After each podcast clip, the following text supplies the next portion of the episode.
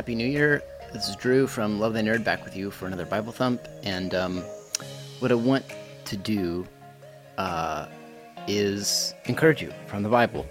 And that may seem a little strange given what I'm about to read, but I'm just going to read it, and then I think we really will find some encouragement there. All right? So trust me, we'll find some encouragement. But remember, Paul is just, in Romans 2, um, he is just sort of challenge this church t- to live faithfully in accordance with who they claim to be in Christ, like who God has called them to be. He says, start embodying that, live that out. Like he's really, he's saying to this church in Rome, like, listen, I want you to start being like Jesus in Rome. That's really, I think, ultimately what this book and really every book of the New Testament is about. It's it's calling, it's it's God raising up prophets, um, apostles, uh, teachers that wrote these books to call God's people to say, "Hey, follow Jesus in the place God's put you." So that's what we're gonna, what I'm gonna try to do is encourage you to follow Jesus in the place God's put you. Um, and, and we're going to read about how the Apostle Paul challenged the churches in Rome to follow Jesus in the place God put them. Make sense? Um, and in the process, there's some things he needed them to know about um, God's justice, God's judgment, and um, and the law and our place and our place before God. So, as we think about what it means to follow Jesus in the place God has put us, we need to acknowledge something about about the state of our hearts and our brokenness before God. We're going to be challenged to do that, and it's going to be a little bit uncomfortable, but ultimately it's going to be good because the more we understand um, the state of our hearts and our brokenness and the ways in which we're broken, the more we'll be uh, prepared, the more we'll cultivate a posture of embracing the redemption of Jesus, of inviting Jesus' redeeming work to come to bear on our hearts. And then that will trickle out into the world in which we live. And we'll see we'll see God move. All right. So Romans 3 starting in verse 1. Remember, Paul's just kind of called this church to be consistent, to stop being hypocritical, but to like live up to the potential of their calling. All right. So that said, Paul says this in Romans 3, verse 1. So, what advantage does the Jew have, or what benefit is circumcision? Or what is the benefit of circumcision? Considerable in every way. First, they were entrusted with the very words of God. What then if some were unfaithful? Will their unfaithfulness nullify God's faithfulness? Absolutely not. Let God be true, even though everyone is a liar. As it is written, that you may be justified in your words and triumph when you judge. But if our unrighteousness highlights God's righteousness, what are we to say? I'm using a human argument. Is God unrighteous to inflict wrath? Absolutely not. Otherwise, how will God judge the world? But if by my lie God's truth abounds to his glory, why am I also still being judged as a sinner? And why not say, just as some of, some people have slanderously claimed, we, we say, let us do what is evil so good may come. Their condemnation is deserved. So you see what Paul's doing there is he's saying there's people that have claimed because we preach grace, because we preach that that God loves people even in their sin, that we should just live however we want. And Paul says people who say that deserve condemnation because that's not the way of Jesus. That's not um, the way of Jesus is one that makes a difference in the world. It is one to, to follow Jesus is to embody something of his value system, uh, to invite the work of God into our worlds for his glory and for the good of the people around us. Um, all right, so um, let's let's read some more. All right, verse nine. What then are we any better off? Not at all. For we have already charged that both Jews and Gentiles are all under sin, as it is written, "There's no one righteous, not even one. There's no one who understands. There's no one who seeks God. All have turned away." All alike have become worthless. There is no one who does what is good, not even one. Their throat is an open grave. They deceive uh, with their tongues. Viper's venom is under their lips. Their mouth is full of cursing, and their feet are swift to shed blood. Ruin and wretchedness are in their paths, and the path of peace they have not known. There's no fear of God before their eyes. Now we know whatever the law says, it speaks to those who are subject to the law, so that every mouth may be shut and the whole world may become subject to God's judgment. For no one will be justified in his sight by the works of the law, because the knowledge of sin comes through the law.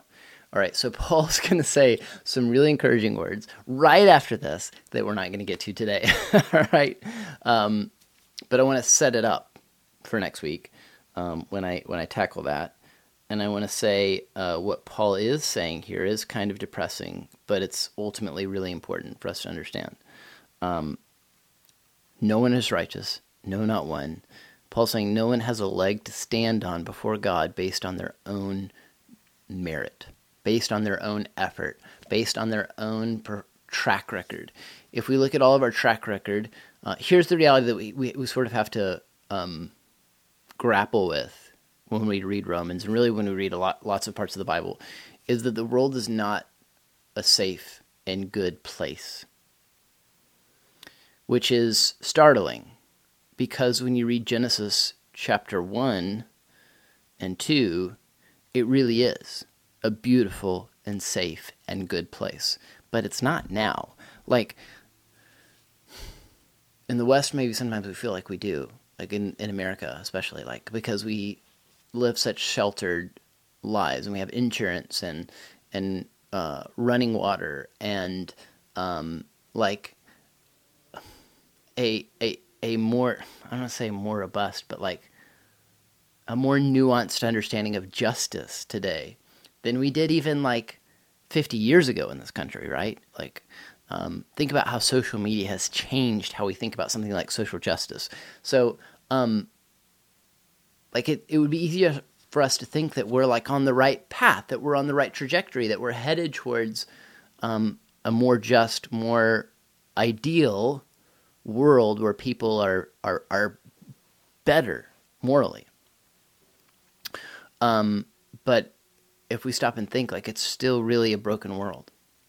Um, think about the ways in which, like, you just think about your relationship with your parents, maybe. The ways in which you wish, like, just be honest, the ways in which you wish you were raised differently, the weaknesses, and the ways your parents raised you. I'm sure there are beautiful, awesome ways your parents raised you too, but if you just think about those weaknesses and then think about how you are now, how many of those things that you see in your parents do you find yourself struggling with too? Like the things you wish they'd done differently, like you're still in it. You still, those things have affected you. So we just think about like the ways we hurt the people closest to us. Um, so that's talking about on a personal level. But if you think about on a global level, think about things like human trafficking. Think about things like uh, like war. Think about things like genocide. Those are all still a very big part of the world we live in. Um, it's a scary, difficult world, and the reality of it being broken is all around us. Like people are being awful towards each other all around, and so that's why uh, Paul, quoting the Old Testament here, quoting Isaiah, says, Their mouth is full of cursing and bitterness, their feet are swift to shed blood. So think about, um, he says, the path of peace they have not known. Like, we, this is our world. We don't live in a peaceful world. We don't live in a world where people are good to each other. Um, and, and what he's saying is, um, the ways we speak, just like if you've slandered someone, if you've said something that's not true about someone, if you've said something hurtful to someone, Paul's saying in this passage, you are part of the reality of us living in a very broken, shattered world, a world that does not reflect God's beauty and goodness and grace the way that it was designed to.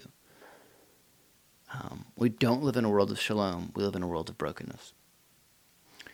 And Paul wants us to know, wants you and me to know, that the wrath of God is revealed against that. Um, God's not happy God is going to do something about that. All of that is subject to God's judgment. And there's a part, big part of us that hears that and just goes, whew, I don't like that. So that that's one response. It's like, oh my gosh, I don't like that. That doesn't that scares me. Then there's another response that says, I don't, there's a, one response is, I don't like that. That scares me. The other response is, I don't like that. So I'm going to assume it's not true. That's not a safe place to land because um, I don't want to live in a world where God looks at all this injustice and just says, well, yeah, sorry. I want to live in a world where God sees that injustice and goes, not on my watch. Not while I'm around. I want to live in a world where God sees that kind of injustice and says, I'm going to I'm to do something about this. And fixing injustice sometimes involves some sometimes it means getting a little bit upset. That's why Jesus flipped over the tables in the temple, drove out the money changers because they were oppressing the poor. And Jesus goes into the temple and flips those tables over because he says, Not on my watch. So while this passage is hard for us to stomach, it's also a passage that says God's not going to sit idly by and just watch our world go to pot. He's going to step in, he's going to do something about it. He's going to step in and do something about our lives individually and step in and do something about this world that the, this world that we live in as a whole. He's going to redeem it. And that means doing something about what's broken and what's shattered. And part of what's broken and shattered is due to our selfishness. And the good news of the gospel is that God doesn't just sit by and let us keep being hypocrites. We don't get to just keep on like saying that we love Jesus and walk and, and, and follow after him, but then live like completely selfish, self absorbed, like no care for our neighbor, no care for those in need, no care for those who are hurting. We don't get to keep doing that because when we um, follow Jesus, he steps in and says, Follow me. Like, embody my perspective, embody my values, live with my radical love for the world, express that radical love in your friendships, in your relationships, in your family, to everyone around you. And that's a good and beautiful invitation, isn't it? So I hope that even though this passage is hard, you sense, you get a sense of why it's good news. God's going to do something about what's broken with the world, and He's going to do something about what's broken with us. He's going to make things new, He's going to um, bring justice to the oppressed. He's going to make things right. And to, to be a part of, and by the way, you're invited to be a part of God's plan of redemption and restoration in the world. But to be a part of it, we too have to acknowledge that. We can't just keep sitting by and calling things that, calling all the broken around us fine. It's not fine. And God's not fine with it, and we shouldn't be either. We should be people invite Him to work more on our hearts so that we can be a part of the good work He's doing to bring restoration and justice to the world. We'll talk about more about what that looks like next week. Thanks for your time.